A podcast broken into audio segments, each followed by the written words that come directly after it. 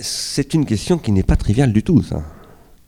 Parce que j'essayais de montrer dans cette conférence que si c'est comme ça, c'est parce qu'il y a dans ce que Kant appelle le jugement de goût, le jugement esthétique, quelque chose qui est de l'ordre de la réflexivité, ce qu'il appelle un jugement réfléchissant, et que ce jugement réfléchissant, il est par nature, j'en ai beaucoup parlé avec Jean-Louis Deshottes d'ailleurs il y a 20 ans et avec Lyotard, il est spéculatif. Et donc il est susceptible de faire objet d'une spéculation au sens de la spéculation financière. Je veux dire par là que ce sont des questions qui méritent euh, une analyse extrêmement... Euh, euh, enfin qui peut être une analyse extrêmement complexe, et qu'on peut découvrir dans ces choses-là des choses très très intéressantes. Je ne suis pas en train de vous dire ça pour cultiver le, l'attitude jubilatoire que je déteste euh, de certains artistes ou de certains commissaires d'expo euh, autour de ce fait. Hein, parce que moi, ça ne me fait pas jubiler du tout, ça me fait gerber, au contraire, hein, cette situation. Je déteste. Mais en même temps, euh, c'est complexe. Après, la manière dont les lieux culturels, en règle générale, de toutes sortes peuvent être utilisés comme des lieux de légitimation pour faire tout à fait autre chose, c'est un autre problème encore. C'est évidemment très important, mais c'est encore un autre problème, à mon avis. Oui, une autre question. Est-ce que vous pouvez faire redescendre le micro vers Alain Giffeur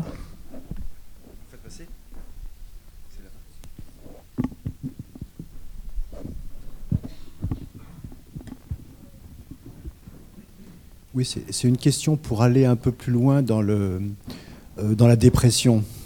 C'est-à-dire, euh, bon là, on, demande s'il y a euh, encore de l'art, encore des œuvres, mais toi, tu as posé en positif, en particulier à travers la, figure de l'amateur, la question de ce qu'on appelle le public. Parce qu'il pourrait ne plus y avoir d'art, mais il y aura encore l'art qui nous a été légué, mais encore faut-il que les gens euh, puissent le goûter. Euh, en ce moment, euh, à Paris, il y a deux ou trois boîtes de, spécialistes de neurosciences qui bossent à plein temps pour la publicité. Et la thématique générale de ces boîtes, c'est d'arriver à faire coller très directement, je simplifie, j'emploie des termes simples, mais l'émotion et la mémoire. Et donc l'hypothèse globale, c'est de structurer le journal télévisé et la publicité qui suit en fait en sautant le symbole. Hein, c'est un, ça, en sautant le, langage. Bon. Alors on a toujours su, par exemple dans les arts de la mémoire, que, euh, euh, que l'émotion, l'image saisissante permettait d'activer cette mémoire, mais elle était retravaillée par le langage, elle était retravaillée par le symbole. Qu'en est-il lorsqu'on a des populations entières qui ont été formées ou déformées en ce sens-là? Quelqu'un a cité Debord. Debord pensait qu'on était en fait devant une catastrophe cognitive dans laquelle il disait, par exemple, le public du cinéma, ça n'existe pas. il n'y a plus de public du, cinéma.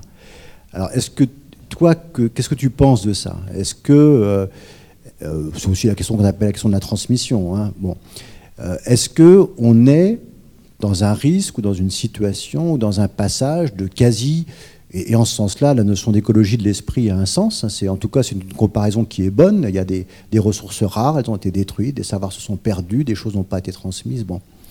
Euh, comment tu vois cette chose-là? Est-ce que, euh, supposons même que tu aies tous les moyens pour développer ce que tu veux faire à Beaubourg, est-ce que, euh, est-ce que les gens qui pourront utiliser ça existent? Oui, je pense qu'ils existent encore. Mais pour moi, c'est une guerre. C'est vraiment une guerre. C'est-à-dire qu'il y a des gens aujourd'hui qui utilisent, euh, tout comme euh, on a utilisé des, gaz pour, les, tuer les Kurdes ou, dans les tranchées de 14-18, euh, il y a des armes de destruction culturelle massive qui sont aujourd'hui employées. J'ai, comme toi, suivi cette, les informations sur ces, boîtes qui font de la cognition de la publicité. bon, pour moi, ils font des hyper courts-circuits de transindividuation. Ça, c'est vraiment c'est des super courts-circuits de transindividuation c'est catastrophique. C'est des courts-circuits qui mettent le feu. Bon.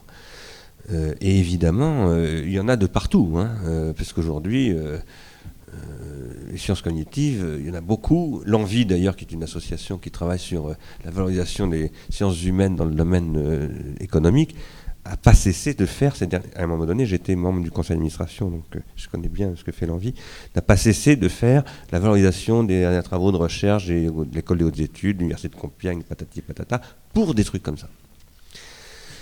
Et, aujourd'hui, il y a une rationalisation de, ce que j'appelle, moi, euh, les, psychotechnologies, le, le psychopouvoir, parce que Foucault a parlé du biopouvoir et tout ça, c'est très très bien. Mais, mais le problème aujourd'hui, le biopouvoir c'est un problème, mais le vrai problème majeur aujourd'hui, c'est le psychopouvoir. Avec des technologies d'addiction en plus extrêmement. Euh, moi je travaille beaucoup avec des psychiatres maintenant euh, sur ces sujets. Euh, je pense que il faut lutter contre ces choses. Et moi, je suis pour, dans certaines situations, interdire ces choses, parce que je pense que comme on a interdit le gaz moutarde, on doit interdire un certain nombre de trucs qui sont ultra dangereux et d'ailleurs, on va lancer un industrialiste très bientôt une pétition là-dessus, euh, euh, qui va porter sur le problème de l'attention des enfants, parce que, parce que ce sont des systèmes de destruction des systèmes attentionnels, et, détruire l'attention psychologique, c'est détruire l'attention sociale, donc c'est détruire la paix sociale. Donc ce sont des gens extrêmement dangereux, extrêmement toxiques, extrêmement criminels, et je pèse mes mots. Maintenant, euh, pour lutter contre ça, il faut aussi produire des contre-armes, des armes défensives, si je puis dire. C'est-à-dire des systèmes qui vont au contraire armer le public pour réarmer du public, reproduire du, refabriquer du public. C'est pour ça qu'on développe en ce moment un logiciel euh, dans le domaine du cinéma, parce que tu citais Debord en plus, et alors effectivement, le, discours de Debord est très important à relire sur ces sujets-là en ce moment. Euh, nous, on, essaye de reconstituer des publics de cinéma avec euh, ce logiciel qui s'appelle Ligne de temps et qui consiste à produire un œil critique collectif donc, et à être capable, c'est pour ça qu'on travaille avec Jean-Louis Comolli, avec Bergala, avec des gens comme ça, pour essayer de, réarmer des communautés critiques. C'est ce qu'on appelle, nous, des, cercles d'amateurs et des espaces critiques et des temps critiques.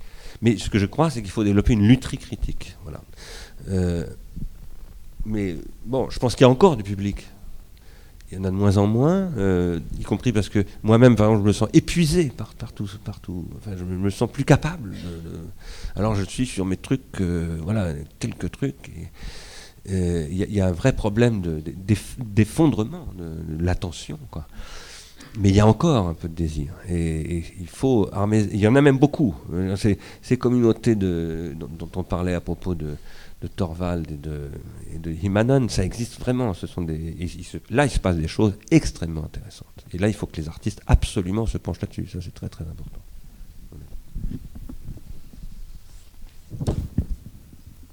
Oui, euh, bonjour. On s'est récemment à la, télévision.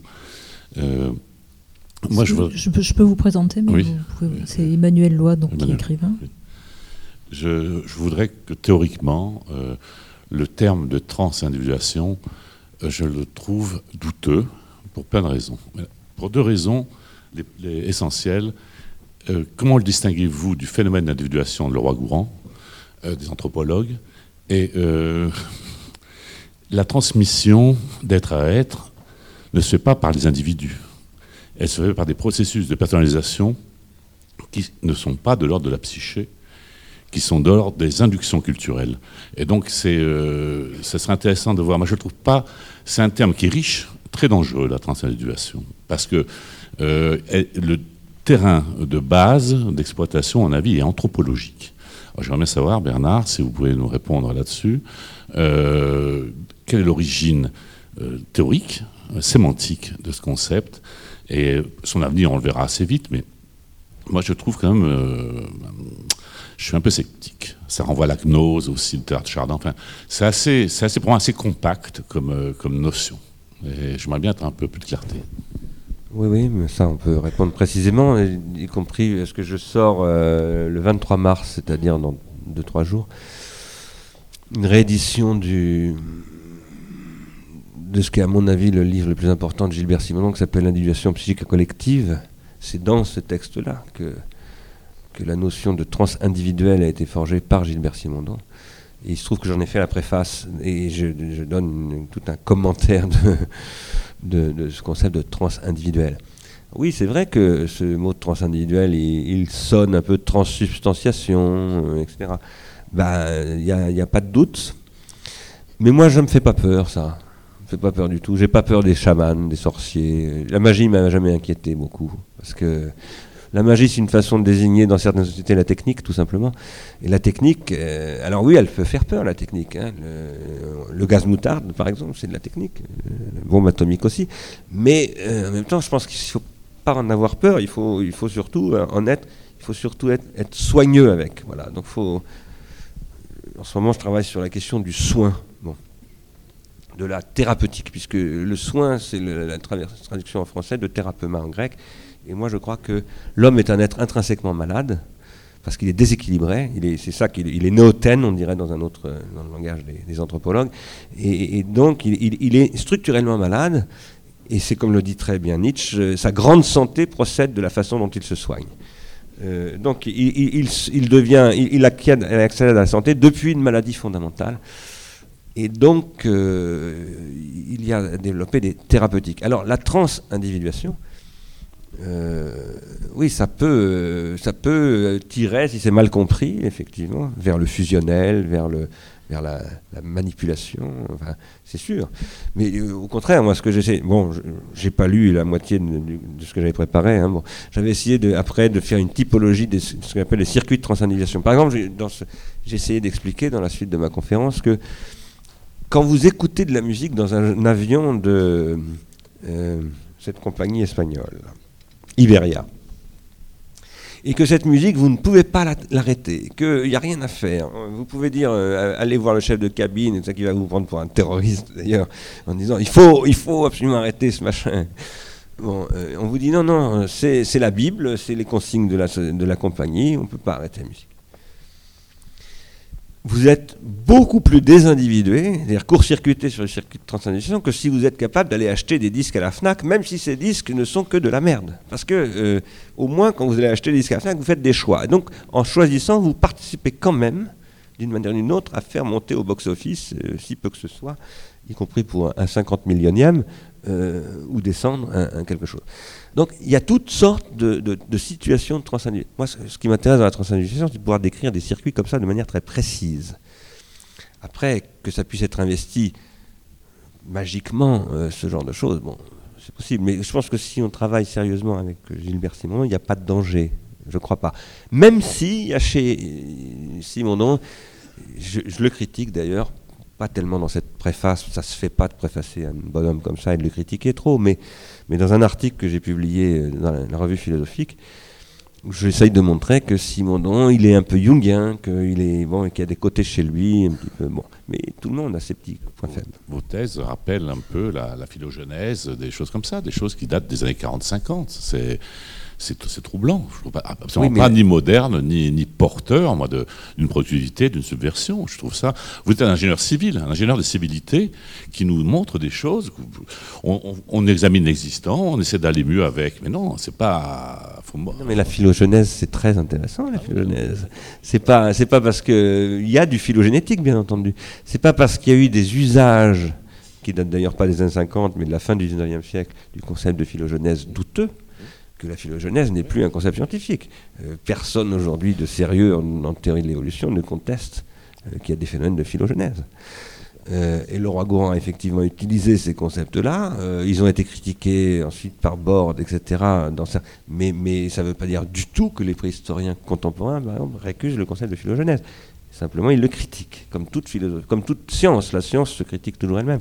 Mais il ne faut pas jeter c'est comme la théorie de, bataille, par exemple, qu'il a développée euh, sur euh, l'économie solaire, etc. Bon, elle, se réfère à des trucs qui sont douteux, mais ça n'empêche pas que la théorie de bataille est extrêmement intéressante. après, voilà, il faut critiquer, c'est ça l'histoire du savoir. Mais il n'y a pas tout bon ou tout mauvais. Est-ce qu'il y a une autre question? Oui. Est-ce que vous pouvez faire passer le micro? Merci. Bonsoir. Juste, euh, si vous pouviez rapidement revenir en fait sur la question de la propriété intellectuelle. là, juste là. Euh, oui, si vous pouviez simplement revenir, enfin, on, l'a abordé rapidement tout à l'heure, la question de la propriété intellectuelle, plus votre positionnement à vous. Est-ce que, je ne sais pas, la mise en réseau, enfin, l'échange de fichiers euh, participe à, conforter un processus de transindividuation Enfin, comment Ah bah vous ça. vous positionnez par là euh, voilà. Moi, je suis pour la libéralisation maximale de la circulation. Mais, en même temps, euh, enfin, il se trouve que j'ai eu, j'ai été confronté à des problèmes de propriété intellectuelle euh, parce que quand j'étais directeur adjoint de l'INA à une époque, et l'INA est un détenteur de droits, enfin, l'INA était en procès absolument en permanence avec des ayants droit. etc. Bon, C'était une question que j'avais à, rencontrer tous les jours. Euh, c'est d'ailleurs comme ça que j'ai connu mon épouse, Caroline Stigler, qui était juriste spécialiste de propriété intellectuelle à SACD. Et euh, elle-même, elle, était spécialisée en tant qu'avocate dans, les problèmes de propriété intellectuelle. Elle m'a bien expliqué, euh, par le menu, la complexité du problème du droit d'auteur, euh, qui n'est évidemment pas, comme vous le savez, la même chose que le copyright, qui n'est pas la même chose que la propriété industrielle. C'est un maquis euh, de difficultés qui m'a amené à dire, j'étais invité il y a deux ans ou trois ans, je me souviens plus, à l'UNESCO euh, à parler, il y a eu un colloque organisé à la BNF sur la propriété intellectuelle et qui m'a amené à dire que je ne savais pas, que je n'arrivais pas à adopter une position claire. Et euh, moi, je, je ne connais personne qui ait une position claire, personnellement. Euh, je parle de gens qui ont des positions sérieuses. Alors, une fois que j'ai dit ça, euh, enfin, je préfère vous le dire parce qu'aujourd'hui, j'ai pas de point de vue constitué. Et j'en ai honte un peu parce que quand je dis que j'en ai honte, c'est que tout ce que je dis passe énormément par cette question et je, je- je vois bien que j'ai un point faible très grave là. Bon, je suis pas le seul, hein, c'est un énorme problème. Par exemple, je suis très très partagé. Le logiciel ligne de temps dont je parlais tout à l'heure, on l'a conçu pour qu'il puisse s'articuler sur des DRM, des systèmes de gestion de- des droits économiques, des droits patrimoniaux. En même temps, je suis un peu contre les DRM tels qu'ils sont aujourd'hui. Ils servent à verrouiller complètement. Enfin, ils servent. Il faut distinguer euh, la technologie qui est mise en œuvre dans les DRM et les, logiques de DRM. Les, DRM aujourd'hui servent à monopoliser complètement et à, rendre inaccessible, enfin permettent en tout cas à des, sociétés qui, vont les monopoliser de rendre totalement inaccessibles euh, des fonds, etc., y compris pour des raisons économiques ou politiques ou autres. Et donc les DRM, c'est extrêmement dangereux. En même temps, euh, je pense que dans un système bien régulé, c'est la seule rationalité possible. C'est-à-dire de pouvoir. euh, parce qu'il faut qu'il y ait une rémunération, euh, si minime qu'elle puisse être, euh, des, avec des cas très différenciés, des gens qui travaillent. Ça, il faut bien qu'à un moment donné, il y ait malgré tout une, une, reconnaissance du travail sur le plan économique pour que les gens puissent refaire leur force de travail. Donc, euh, il y a à trouver. Aujourd'hui, c'est extrêmement difficile de prendre des positions parce qu'il y a des gens qui ont des positions ultra idéologiques. Les sociétés d'auteurs, qui sont souvent sur des positions très très archaïques, qui défendent des, des- des- des rentes de situation dont certaines sont absolument scandaleuses, absolument scandaleuses. Et d'autre part, euh, évidemment, les, les, grandes majors qui défendent le copyright, etc., euh, bon, euh, pour d'autres raisons, euh, qui défendent euh, bon, des, positions économiques acquises de monopole ou de- ou de- d'exclusivité, donc qui, sont, comme on l'a dit tout à l'heure, médiévales. Et- alors, en même temps, je ne pense pas qu'on puisse adopter une position comme ça, simplement de dire euh, il faut faire disparaître tout. C'est pas possible, je n'y crois pas du tout. Euh, donc là, il y a un travail, et je ne sais pas vous répondre. Il y a un travail à faire dans la finesse qui est énorme, qui est extrêmement compliqué, qui suppose des connaissances de droit, donc de philosophie du droit, des connaissances d'économie, des connaissances technologiques, une géopolitique de tout ça, parce que c'est très très très compliqué. Mais euh, en plus, c'est- pas simplement dans le domaine du droit d'auteur et tout ça, ça passe aussi par les brevets, par le, donc par le vivant, par, euh, c'est colossal. C'est toutes les, politiques d'investissement et de, rémunération de l'investissement dans la recherche. euh, c'est vraiment très très compliqué. Et moi, je sais pas répondre aujourd'hui. Donc, euh, c'est un constat d'échec de ma part. Oui, une autre question.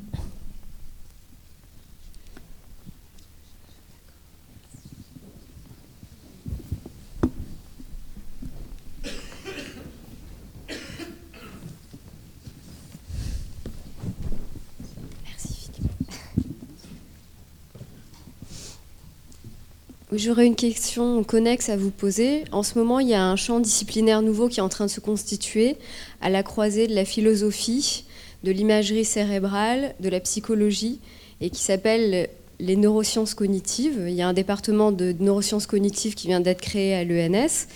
Et j'aurais voulu savoir ce que vous en pensez.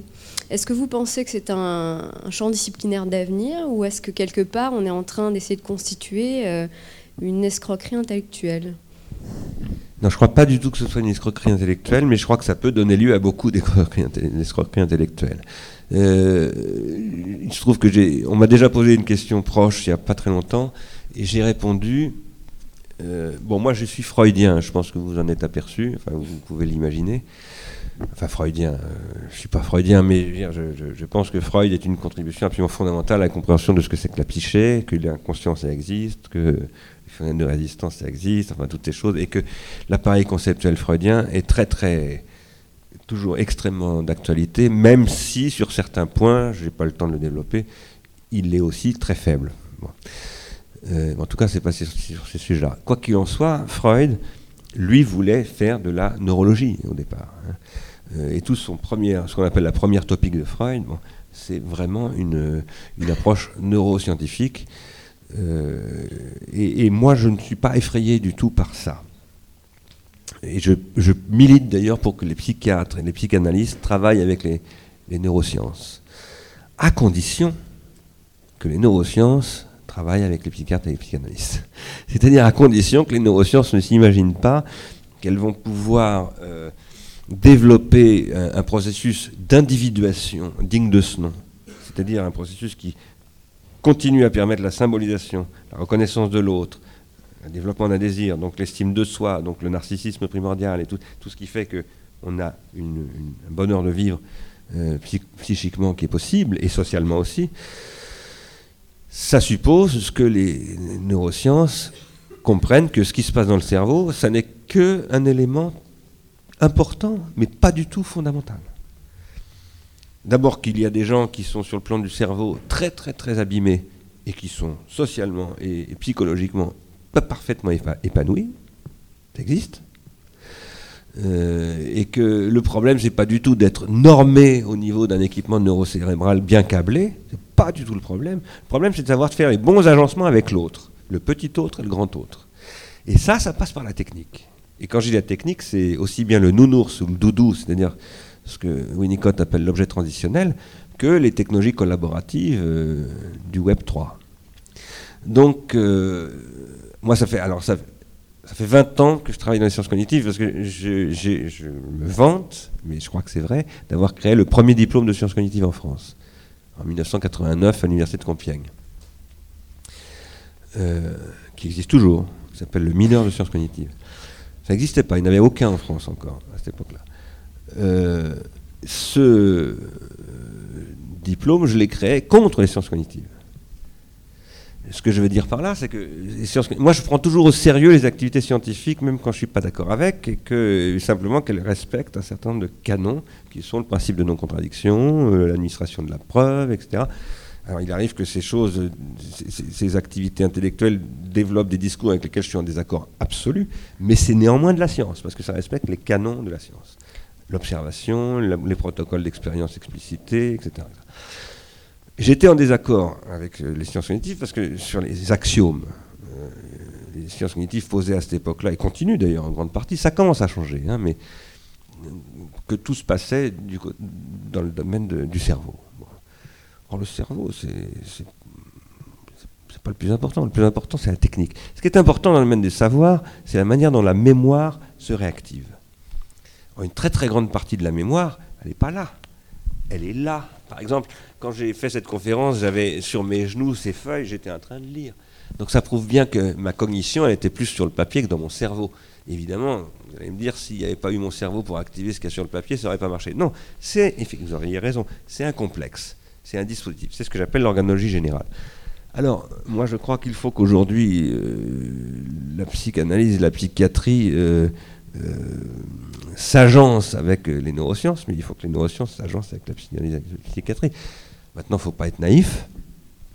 98% des gens qui sont dans les neurosciences sont là pour détruire la psychanalyse. À commencer par Joël Proust et tous ces gens-là. Et, ce sont des gens qui sont très déterminés et qui sont très très virulents. donc, ce ne sont pas du tout des enfants de cœur. Donc, c'est une guerre, ça aussi. Mais il y a deux façons de mener la guerre.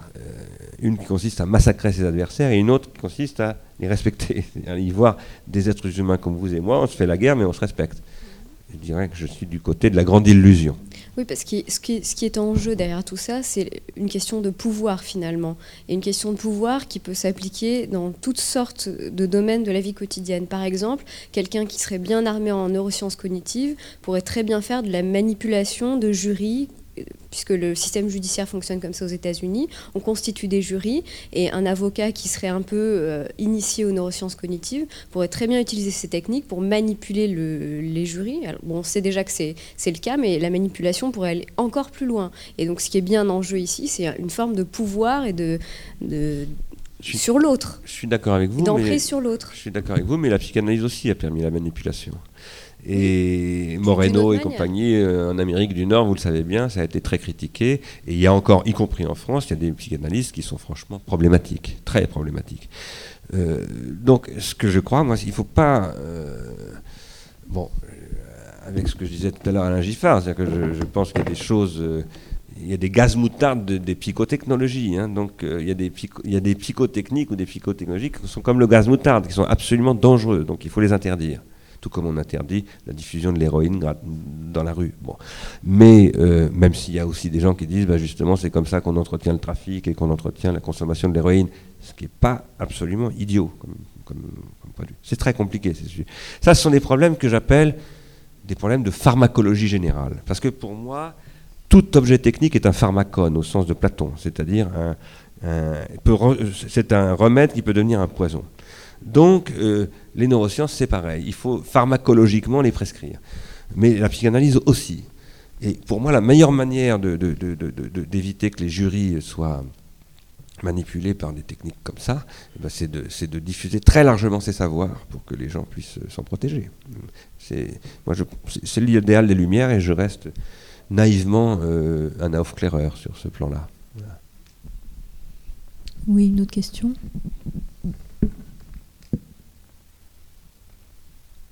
Est-ce que quelqu'un peut faire passer le micro, s'il vous plaît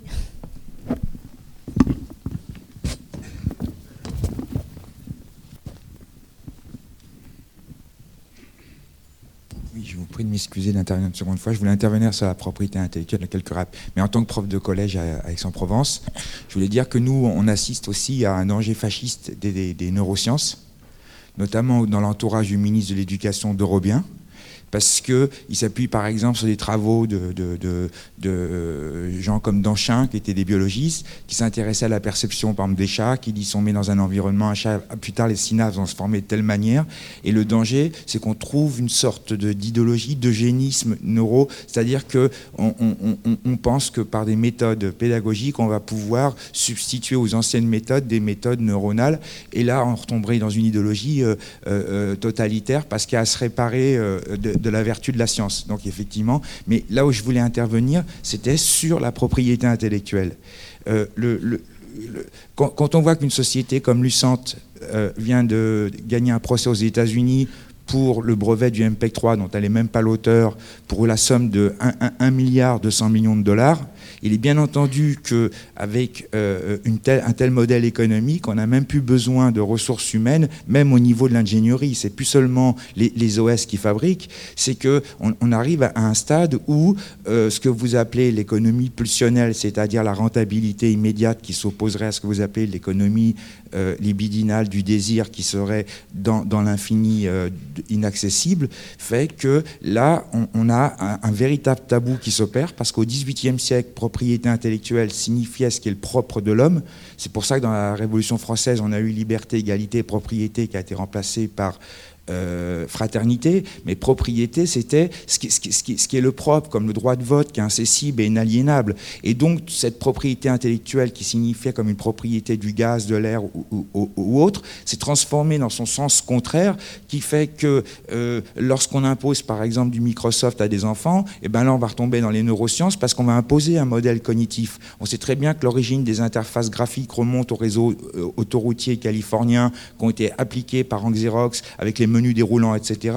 Et donc, de fil en aiguille, on va imposer un, modèle de navigation dans de l'information, dans d'autres schémas de lecture, dans des modèles cognitifs, qui vont créer une addiction, qui feront que les gens ne pourront plus jamais s'en débarrasser facilement. Les adultes qui sont dans l'enseignement, qui sont habitués à Word, ne peuvent plus passer facilement au Office. Ils sont, peuvent plus. Donc, il y a, y a, des modèles cognitifs. Et ces modèles cognitifs, ils sont euh, institués par des, des, logiques de propriété intellectuelle sur lesquelles on peut prendre clairement position. La brevetabilité des logiciels, non. Parce que breveter les logiciels signifie qu'on pourrait breveter les idées. Si on brevette les idées, à partir de ce moment-là, on ne peut plus être dans le rapport à l'autre de l'économie libidinale du désir auquel vous faisiez référence. Pour qu'il y ait du désir, il faut qu'il y ait de l'altérité.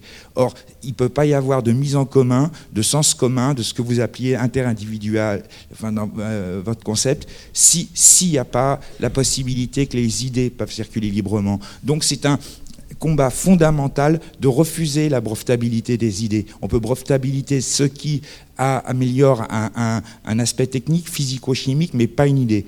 Euh, en ce qui concerne euh, euh, le, reste, bon, je ne voudrais pas trop m'étendre là-dessus, mais je dis que en fait, la Free Software Foundation et d'autres gens ont une pensée. Euh, vous citiez Wikipédia. Wikipédia ne peut fonctionner que parce qu'elle a la licence qui autorise. Et euh, au contraire, on, a beaucoup mûri depuis Guy Debord, parce que Guy Debord, avec son anti-copyright, ça se termine par des procès avec son éditeur. Donc, on est dans une attitude esthétique euh, suprêmement radicale qui se termine finalement par la négation de ce pourquoi on s'est battu. Or que là, euh, on est dans des logiques de contrat. On a les réponses euh, juridiques à ce qu'une économie, ce que vous qualifiez une économie libidinale, c'est-à-dire qui réintroduit l'altérité du désir, puisse exister. C'est ce que je voulais vous dire. Non, mais je suis tout à fait d'accord avec ce que vous avez dit. Hein. Euh, moi, simplement, ce que, j'essaye de. Je, suis évidemment contre la brevetabilité des, idées et, je suis tout à fait. enfin, il y a le fameux livre de, de Kant sur sur ces questions. Enfin bon, qu'est-ce qu'un livre euh, Qui est une illustration euh, exactement de ce que vous venez de dire. Euh, simplement, ce que je. C'est un sujet que je ne connais pas bien, qui est très très compliqué, tout touffu, et, et, par rapport auquel je dis il, faut faire de la casuistique. On peut pas, on ne peut pas, comment dire, adopter une attitude massive, par exemple je dirais, copyleft euh, radical, euh, c'est plus compliqué que ça. Voilà. C'est ce que je voulais dire. Mais à, part ça, je suis évidemment d'accord avec vous. Euh, et moi, je pense qu'il faut faciliter la circulation au maximum. Pour revenir sur les, aspects de sciences cognitives, bon, Danchin, Antoine Danchin, je connais bien. Hein, non, je sais, ah bah, il y est pour rien, mais en même temps, c'est loin d'être, à mon avis, ce qu'il y a de mieux dans le, dans le genre. Mais euh, ça, c'est ce qui a été aussi, euh, c'est ce que l'INSERM a fait sur le trouble oppositionnel des conduites. Euh, en ce moment, il y a une instrumentalisation des neurosciences pour la répression, pour la répression, pour la normativité. Enfin bon, ça c'est un état de fait. mais ça ne veut pas dire qu'il n'y a rien à attendre de l'imagerie cérébrale et de. Il faut. Au contraire, moi je pense que la psychanalyse doit se ressourcer de, cette approche-là. Mais après qu'il y ait, euh, dans les sciences cognitives, euh, beaucoup de choses dangereuses, problématiques, avec des axiomes complètement euh, idéologiques, ça j'en suis sûr. Hein. Et que ce soit instrumentalisé par des ministres ou par des préfets, c'est sûr aussi. D'autres questions? Je vais en profiter peut-être pour poser la dernière et puis on s'arrêtera là. Euh, vous avez évoqué euh, le rôle et la place des artistes dans, cette lutte. Vous avez évoqué euh, de nouveaux rapports à créer entre art et industrie. concernant les politiques publiques, où situez-vous l'endroit des, des, politiques culturelles encore possibles aujourd'hui? Bah, moi, je pense qu'il faudrait euh, développer des politiques publiques à moyen et à long terme euh, de recherche-développement dans le domaine de l'art, euh, de la culture et de la création. à la fois en, donnant beaucoup de temps et de liberté aux individus et en même temps dans, des, des, vrais programmes de recherche avec des hypothèses politiques, économiques, culturelles, technologiques. je vais vous donner des exemples. Moi, je crois que l'Europe, par exemple, devrait lancer au niveau des ce qu'on appelle les PCRD, les programmes de recherche-développement, des projets sur, sur des, des, durées de 10, 12 ans, 15 ans, parce qu'on est en train de vivre une mutation, une très très grosse mutation culturelle. La culture est au cœur de l'activité, de la culture, la connaissance, etc.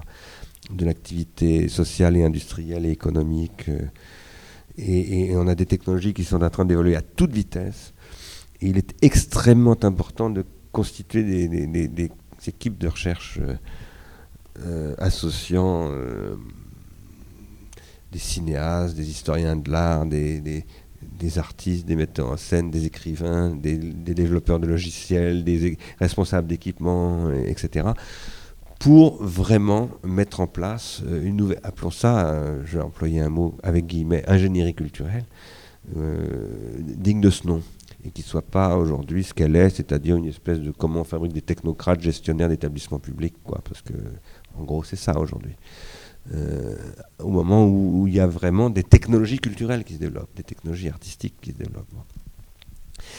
Et là, euh, en plus, il y a des gens qui réfléchissent à ça. Il ne faut pas croire que c'est le désert. Il y, a des, centaines, voire des milliers de gens dans le monde qui ont des idées sur ces questions. il, y a des, tas d'artistes qui ont des idées aussi. Mais il faut travailler, euh, comment dire, avec une vraie organisation de la recherche, sur des programmes pluriannuels, etc. Ça, je crois que c'est très très important. Il faut aussi travailler et savoir travailler avec les, entreprises euh, privées. Parce que ce sont elles qui développent les, secteurs de recherche technologique et sans se laisser piloter par elles au niveau, euh, exclusivement au niveau des, objectifs recherchés.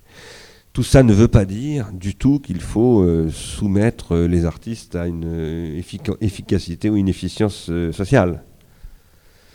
Euh, c'est évident, il est évident pour moi qu'un travail artistique, tout comme un travail scientifique ou philosophique d'ailleurs, n'est possible que s'il est totalement libre. Mais être totalement libre, comme Michel-Ange le disait, c'est travailler sous contrainte. Donc c'est pas du tout. Il n'y a, pas d'un côté. Euh, moi j'ai eu ce débat beaucoup avec les, chercheurs de l'IRCAM quand je leur disais si vous voulez euh, du fric, des postes, etc et des idées, il faut soumissionner au programme européen. Il me répondait, mais on va être piloté par... Mais être piloté par, ça veut dire euh, savoir où en est le marché, en apprendre beaucoup sur le réel, etc.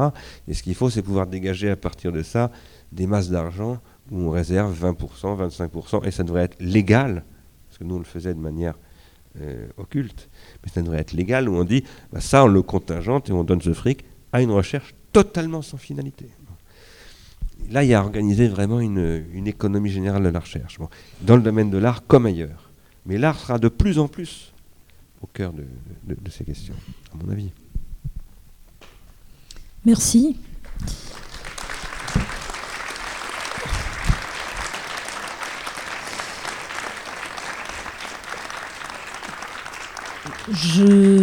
Je voudrais juste signaler que les livres de Bernard Stiegler sont en vente euh, au bar qui se trouve derrière et qu'on peut s'y retrouver pour euh, partager un verre. Et que la prochaine euh, rencontre et conférence du cycle Esthétique et Société auront lieu les 5 et 6 avril à la Friche Belle de Mai toujours. Et ce sera avec Marie-Josée Monzin. Merci.